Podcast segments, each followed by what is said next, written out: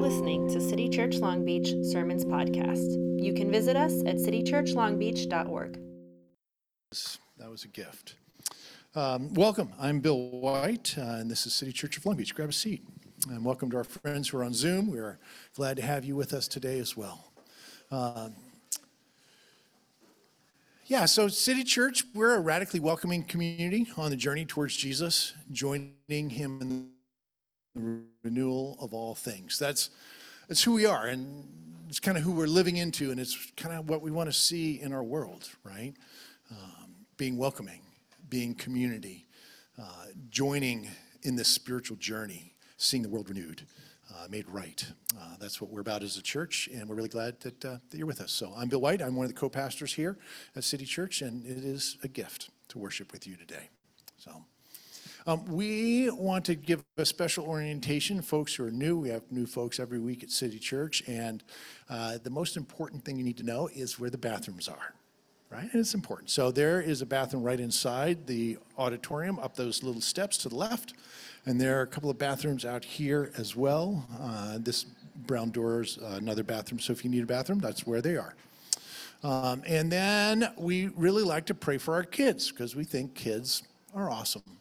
So uh, if there's a kid near you, feel free to um, love on them and let's pray. God, uh, what a week to pray for kids. Uh, we thank you for these little ones and we ask your, your favor on them and your protection on them and on this school and on all the schools in our nation. And our hearts cry out to you, God. Uh, God, have mercy on us. We need you. We need you. Bless these little ones today. In Jesus' name, amen. Amen. So, kiddos, if you want, there is kids' ministry this way with some super fun people that you can go and hang out and have a great time. And I want to welcome our other fearless co pastor, Brenna Rubio.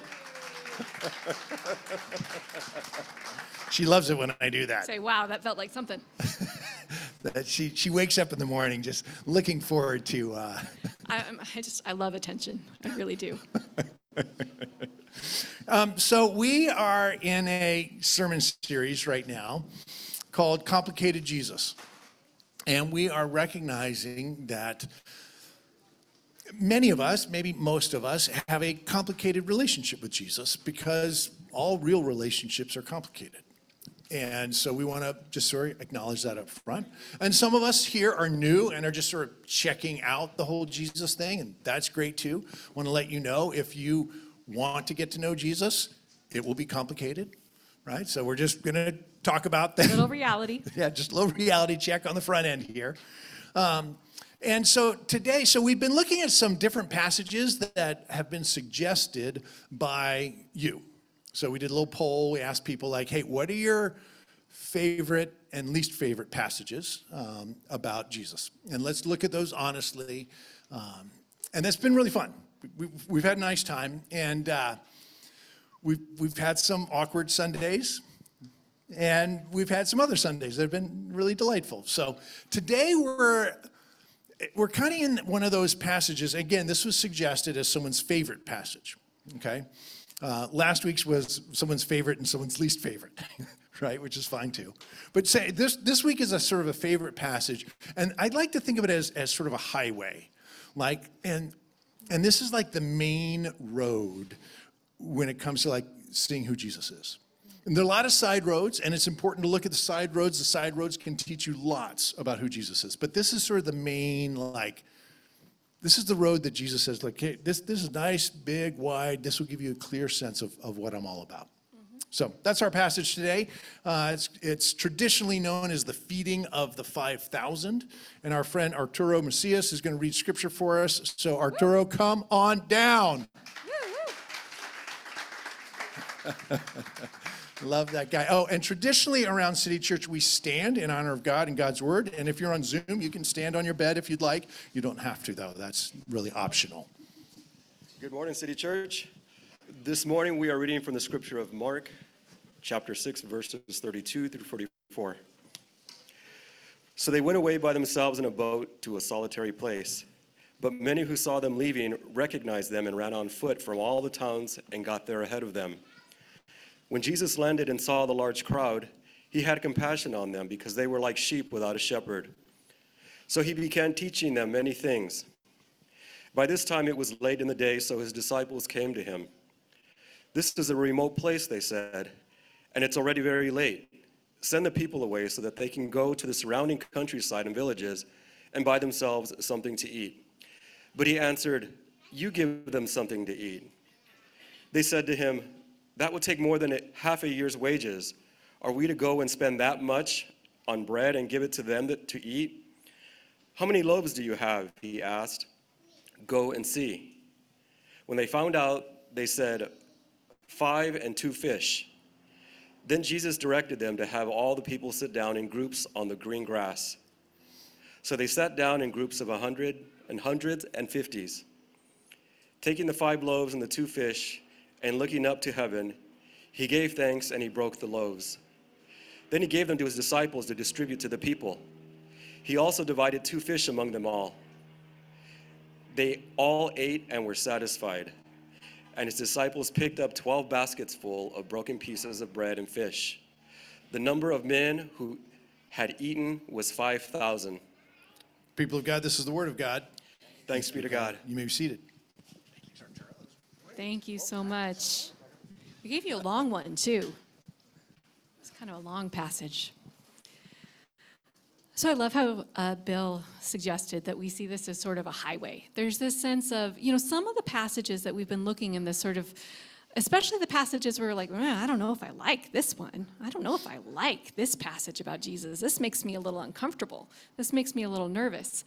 There, it's not that they're not real and they're not important. They are. In some ways, they're sort of the things that sort of like flesh out a character, right? It's like the difference between when you watch a TV show and you have like the traditional like Mary Sue character, right? Where she's just kind of flat, just kind of two-dimensional, a little too perfect, a little bit too it's it's nice to see the complexity. To know like, yeah, there's some reality here. There's a full depth, complicated human being in this character.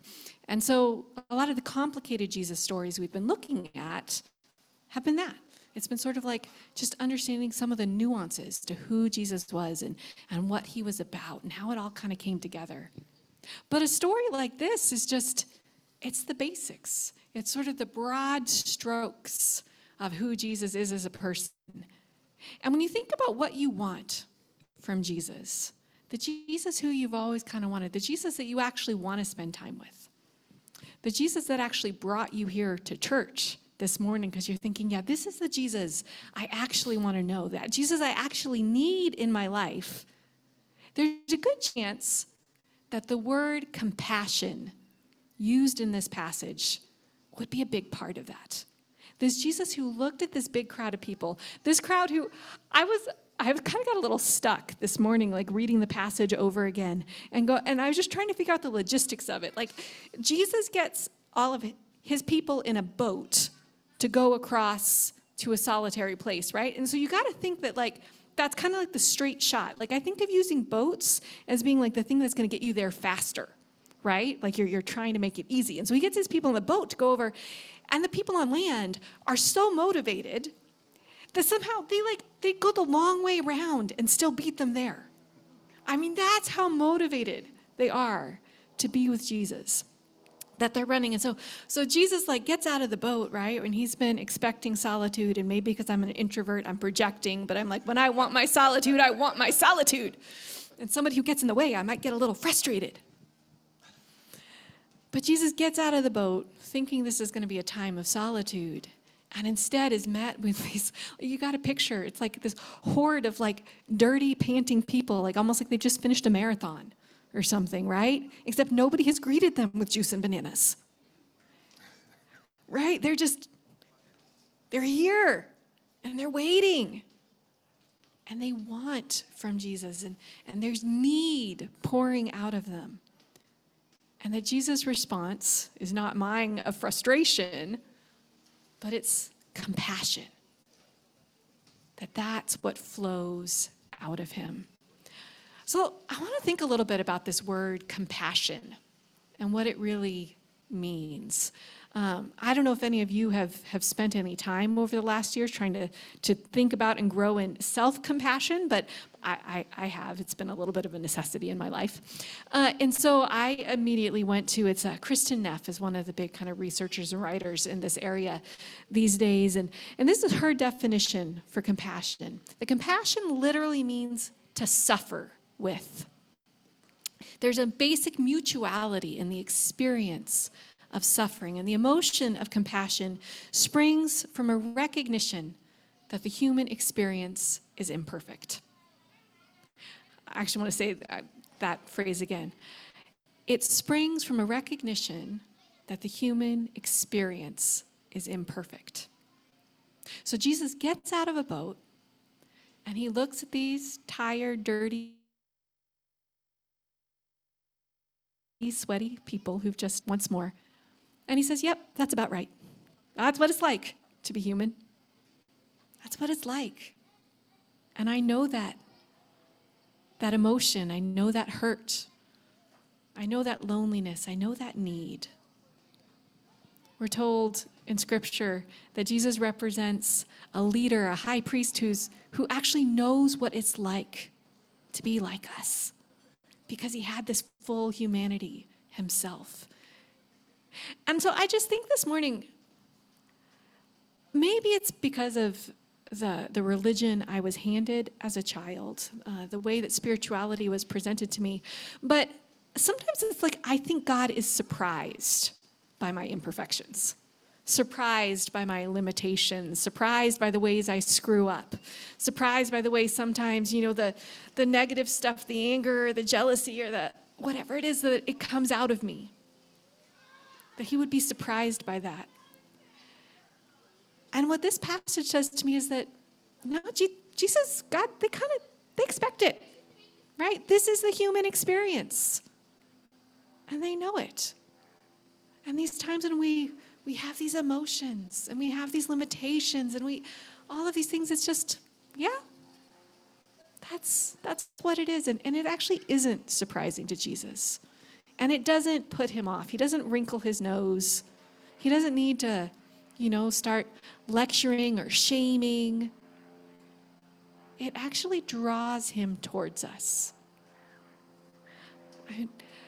Some of you may have had this experience. Maybe there's a child in your life, whether your own, uh, niece, nephew, nibling, um, what, whatever, a, a child in your life, and they mess up It's endearing. You don't get angry. You want to gather them in. You want to help them out. Maybe, maybe teach them a little bit, but not in a way that, you know, smacks them down, but in a way that lifts them up. This is compassion. I remember when I was that little. I remember that wound. I remember that feeling. And I love you in it. Haven't we always wanted that? This is the Jesus that we want, the Jesus who is compassionate. And this morning, we just have to acknowledge that sometimes it's not the Jesus we've been presented with. And even as we think about our last week and some of the things that have happened in our world and what's been difficult, challenging, painful, brought up questions and doubts. It hasn't so much been about Jesus, but the people who have presented Jesus to us. And so I think about one of the largest denominations in our country and the report that came out about sexual abuse amongst its leaders. And yet we're not sure, okay, that doesn't present the compassion of Jesus towards his people. And the complicity of religion in gun violence and a toxic gun culture in our country. And that doesn't seem to present the Jesus that we've wanted. And so we just get to sit with that a little bit and mourn it. The Jesus that we see in Scripture is often so different from the Jesus we experience in the church. And as people, I think there's a lot of grief and some anger there. And as, as leaders, as a leader myself, I just feel like I need to say I'm sorry. Thanks, Brenna. I appreciate that.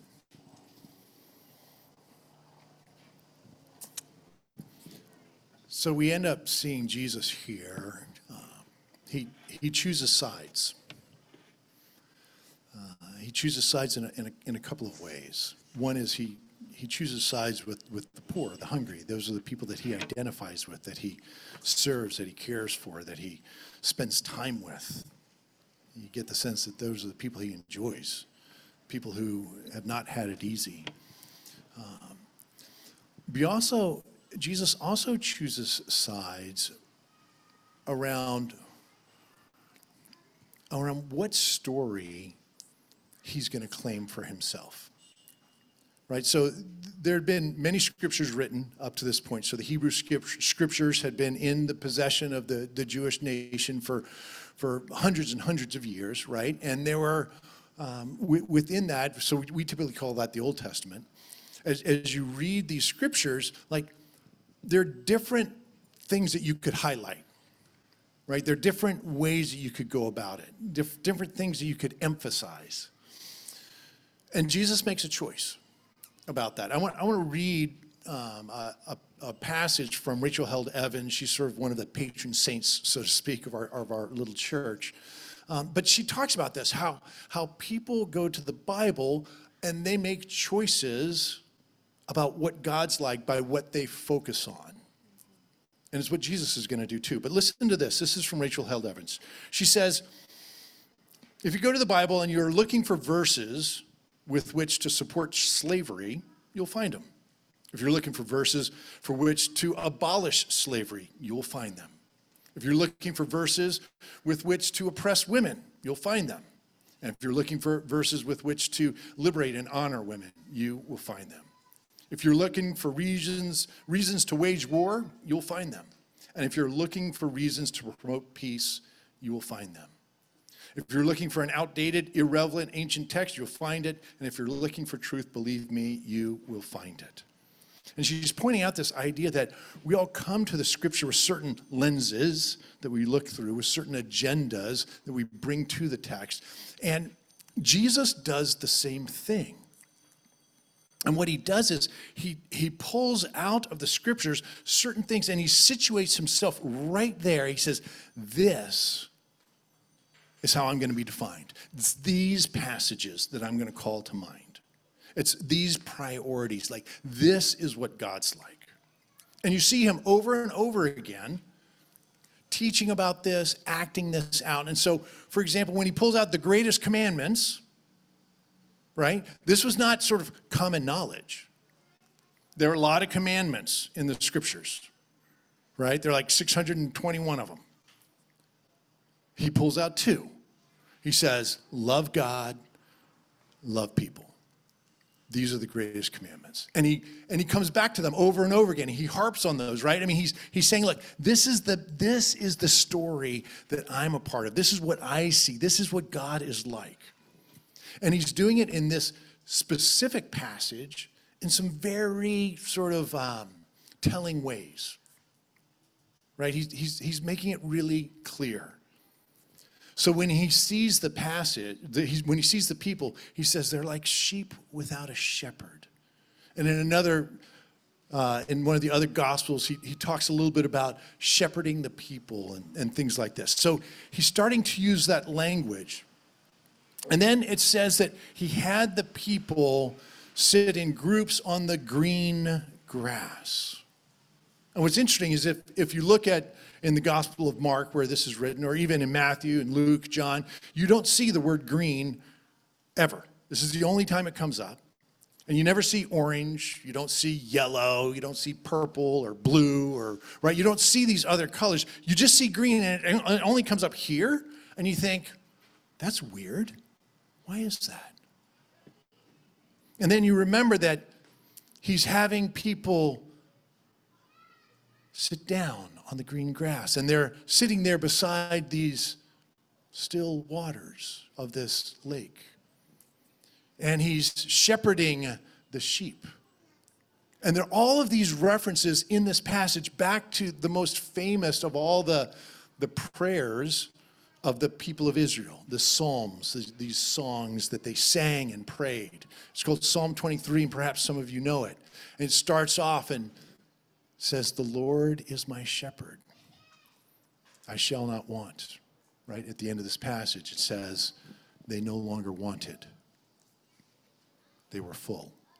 He makes me lie down in green pastures, sitting down in the green grass beside still waters. Right? And it goes on.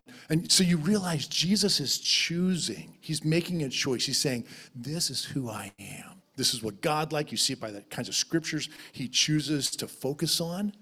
And you see that he, right here in this passage, he's saying, like, this is who, this is me, the real me. I don't, I don't care what people have told you that, that I'm like. This is me. This is my heart. I'm the good shepherd. I see you. I feel you. I love you. I'm full of compassion for you.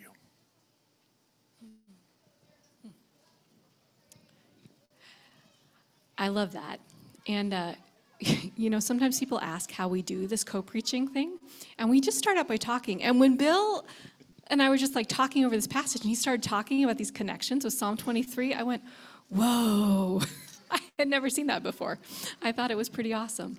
Um, so I, I also think it's really interesting, and, and it was another thing just as we were talking about this passage.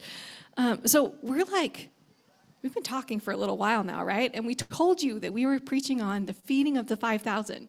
Have we talked about the feeding of the 5,000 yet? We haven't even gotten there. Like, until we sat and we looked at this passage, I had not actually even connected these two stories. In my head, these were two distinct stories. There was this time where Jesus looks at his people and says, Wow, you know, my, my heart is full of compassion for them because they are like sheep without a shepherd. That was one story. And then there was this story over here where Jesus feeds them. And this was like, it was kind of like a woo. They're the same story. And somehow these two things are connected. And here's why I think that's cool. Um, well, it's a little bit revelatory and then also cool because I think that's what we do. Because in one of these stories, Jesus has compassion, and so he sits down and he starts teaching them. A setup kind of like here this morning, right? Like, because isn't that what you do when you love people and you're a great rabbi, a great teacher? You sit and you teach them. And, and you do all this like spiritual stuff. And you think about what do they need to know? What do they need to believe? Isn't that what church is about? And then there's this other separate story where Jesus notices that they're hungry and he actually wants to kind of take care of their bodies. Like that was kind of how I had it parsed out, right? Like these are two different things. But in fact, to look at it and say like they're two stories is to say like Jesus is saying they both matter. They both matter. And he actually does both things. Both of these things are an expression of his compassion.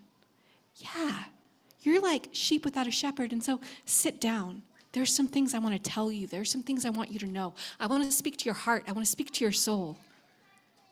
And because you are like sheep without a shepherd, and I have compassion, I notice you're hungry.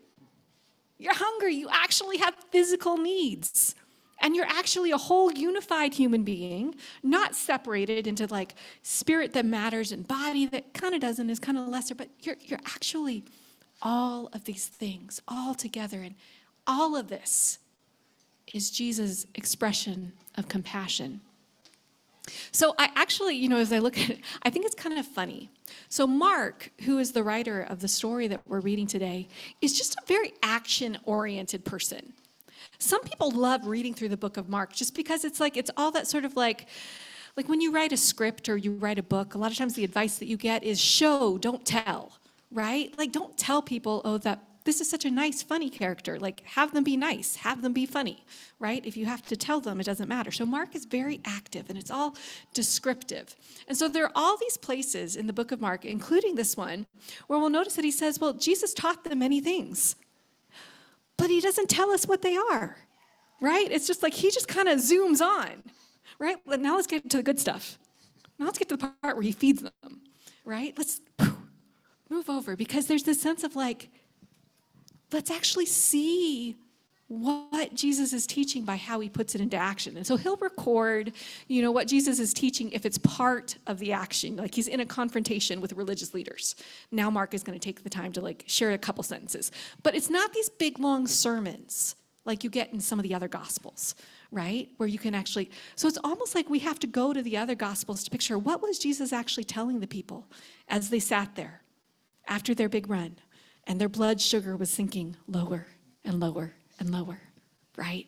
And their stomachs are starting to rumble. We actually have to go to the other books and go like, yeah, I wonder if he, like lots of preachers, what if he had some sermons that he liked to recycle? Right? And so maybe he's telling them. Talk about yourself. I that. So I can imagine he's sitting there saying, hey, blessed are the poor. Blessed are the humble. Blessed are the meek. And maybe he's talking with them about how the kingdom of God is at hand and, and the oppressed are going to be lifted up and the prisoners are going to be set free. And, he, and these words matter. He is a rabbi, he is a teacher. But, but we're going to miss something.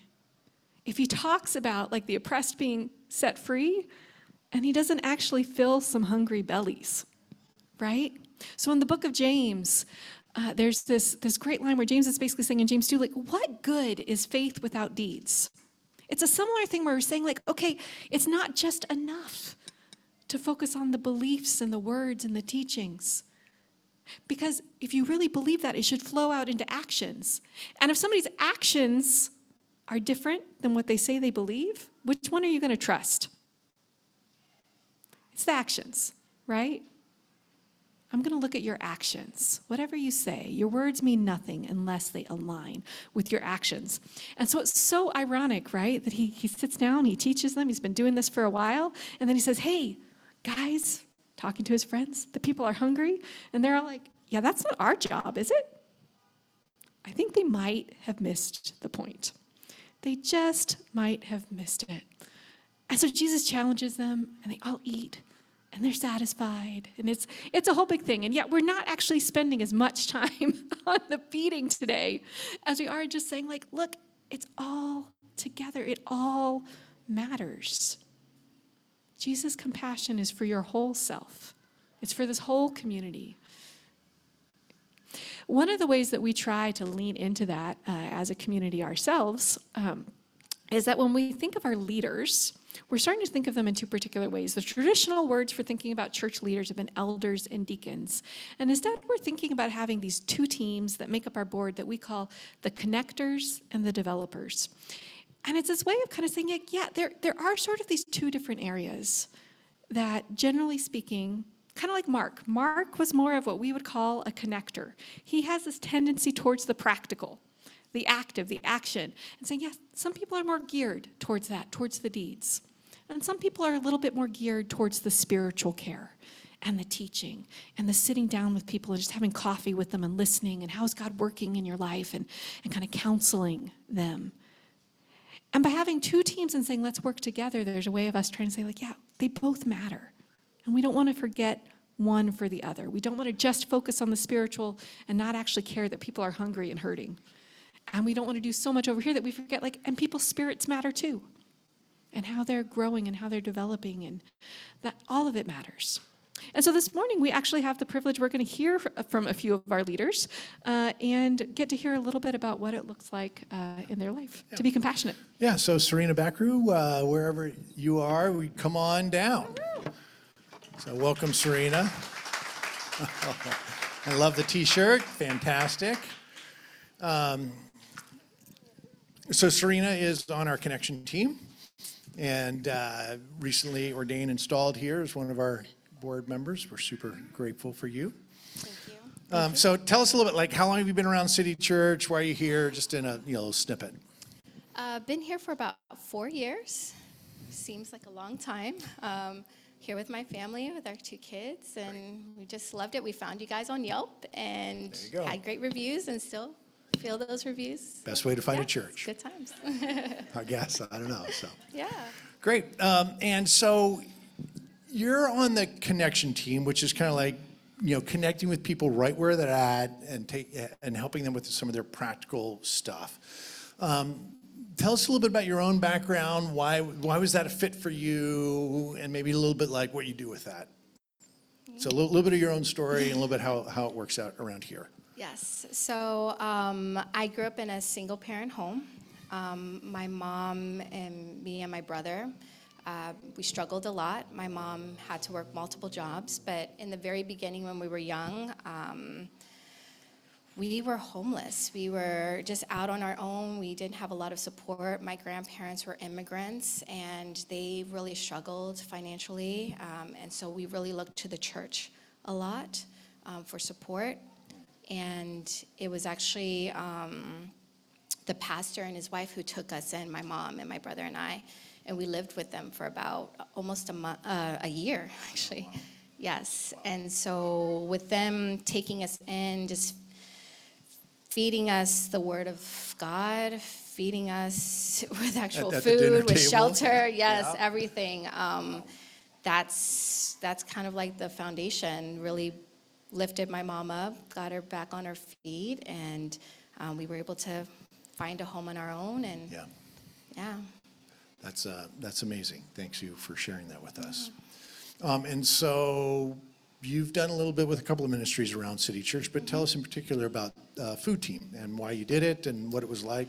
Yeah, so the pandemic came, um, and there was an opportunity. Um, my husband and I, uh, we we just wanted to see how we could help with the church. Um, we knew that the church has really had helped us, especially with me growing up. Um, and we have two small kids, ages eight and six, and you know, just really wanting to instill those values of giving and um, being grateful for what we have.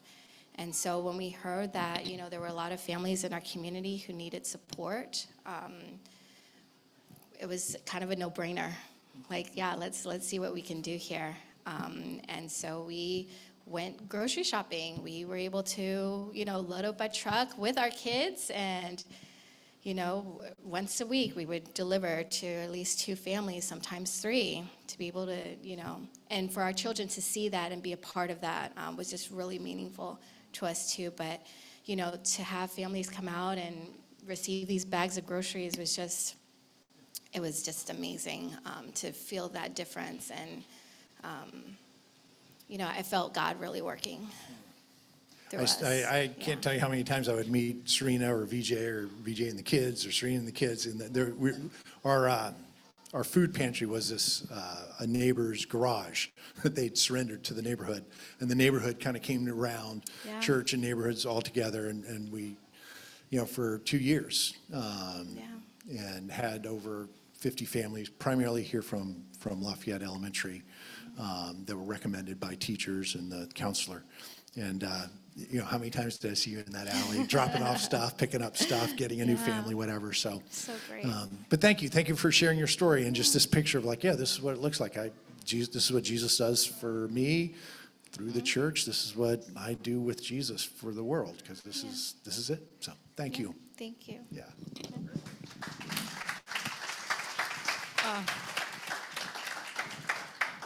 Thanks, Serena.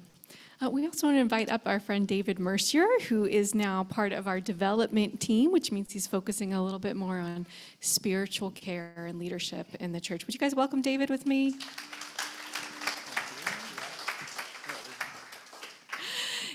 David, you've been around City Church for a while now, right? Like Um, I think I started coming in 2016. 2016? Really? I think so. Like I don't- six I actually years? don't remember. I'm like, wow, yeah. That, I mean, it's been a while. Um, and you've been, like, you've led in all sorts of different ways. For those of you who don't know, like, David is the one who makes us look good on Instagram, like, as a church, one of those little, like, behind the scenes sort of things that you do that's super helpful uh, for us. Um, yeah, so tell us just a little bit about your story and, like, how have you actually been cared for spiritually by, not necessarily even this church, but just in Sure. general with the church? Um, thinking back uh, when you guys asked me to speak, um, I think my first memory is uh, I grew up going to church off and on, but in high school I started going to this really big youth group, and there was a, a guy named Kyle who was a seminary intern at our church. and he uh, started picking me up from school once a week, taking me out to get a Coke, and just spending time with me and answering questions or checking in with me. And we had just moved to Illinois from here, so I didn't really know a ton of people, and it was kind of it was he was one of my first friends that I felt like comfortable with, and just I saw the time and the effort that I put into building a relationship with me, and that that's like my first memory of the church caring for me. That's pretty awesome because it's like it wasn't something big and ornate, right? It was just Yeah. pick me up from school and bought me a Coke. Yeah, exactly. That's pretty incredible. Um, how, like, you actually, so I mean, that was you as a kid, you know, older kid, but a kid. And a lot of your journey has actually been like, you've done a lot in terms of trying to reach out to kids and help them feel loved. Like, tell us a little bit about what that's been like for you. Yeah, so I studied elementary education in college, and I went on a mission trip when I was a senior. Uh, actually, it was my second trip to Russia to work with orphans, and um, on that trip, there was there was just like this free time happening, and there was a little boy named Anton. He was like nine, I think, at the time, and he wanted to go outside and throw a ball around. And I couldn't find my interpreter, and he just said like, "No, we don't. You don't need an interpreter through someone else's interpreter. Um, like, let's just go." And so we threw this ball back and forth for like an hour, just the two of us, and I knew like three words in Russian, and he just was having the most fun. You know, like I was singling him out in these like 80 kids in this institution, just giving him time. And then later, I started working for this organization, and so I got to see him grow up. Um, and you know, like teenage boys, they don't really want to come to like missionary Bible classes or after school programs. But this kid, Anton, he would find me in the hallway and he'd come and talk to me or, you know, he was always like, he, he always showed like that moment that happened when he was nine, you know, stuck with him throughout the years. And so that was just a really impactful thing for me to, to see. That's pretty incredible. Yeah, that you were actually able to see it over the course of like kind of his journey Yeah. forward. And I mean, you, I mean, your own story, you remember it however many years Yeah, later, right? Like a couple decades at least. I won't say how many. Um, so now you're actually you're part of kids ministry here at City Church because you help us lead kids, Kids camp, camp, yeah. which we're you know obviously in that season. But what has that been like for you? You know, it's been really neat. So I used to work with a nonprofit that worked with kids, and from you know, like we would have donors and volunteers come and go through the through our programs and help. And some people come back, you know, a few years in a row, but but nobody got to stick around. But I got the I was just lucky enough to be able to. I worked there for 16 years, and so I was able to watch some of these kids grow up, and you know, some kids, some kids will say, like, I remember making this like Oriental trading craft 10 years ago with, you know, this lady named Susan and just share those kind of like little moments that were impactful for them. And so um, that was just a blessing to be able to, to be the one who gets us to be a part of or hear the, all those stories. And so when the opportunity came f- to help out with Kids Camp, it was, like Serena said, a no brainer to be like, we could create those moments f- for kids here in Wrigley and just be a part of building the community through the kids here. Yeah. Yeah, absolutely. And I mean, we do actually get to see that, right? Like, Yeah. like there are kids who have like kind of aged out of kids camp who are like coming back like, so how do I get to be involved now? Do I get to be a camp Yeah, counselor? Do I get exactly. to like, Yeah. Right? Or when we, we haven't done it yet, but like last year when we went to distribute the bags for Kids Camp at Home, kids were just like charging up to us, like, you know, like it was chaos. It was the end of the year of school, and they still were like, they want to be a part of it. Mm-hmm. Yeah. Yeah, yeah, pretty awesome. Thank you for helping create those spaces and those connections. Of course. Really appreciate it. In fact, I, I see a couple of folks here. I see Brianna. Hey, Brianna. Yeah, she aged out. She's volunteering for Kids Camp. Is that Teresa? Hi, Teresa. Teresa's aged out, but uh, how old were you when you first came to Kids Camp? I, wa- I was like eight years ago. Yeah, that was a long. What grade are you in? Now she's in ninth grade, right? And she's coming back. I mean, it's so beautiful, right? That's exactly what David's talking about. And Jesus actually has a line later on where he says, um, "Freely have you received, freely give." Like it's sort of the story. It's what you hear in Serena's story and David's story. And, and, you, and Jesus is kind of inviting the disciples, his friends, the churchy people to do that. And of course, they kind of miss it because that's what we do. But like, this is the way of Jesus. So um, uh, we want to invite up our friend Laura Lacombe, who's going to pray over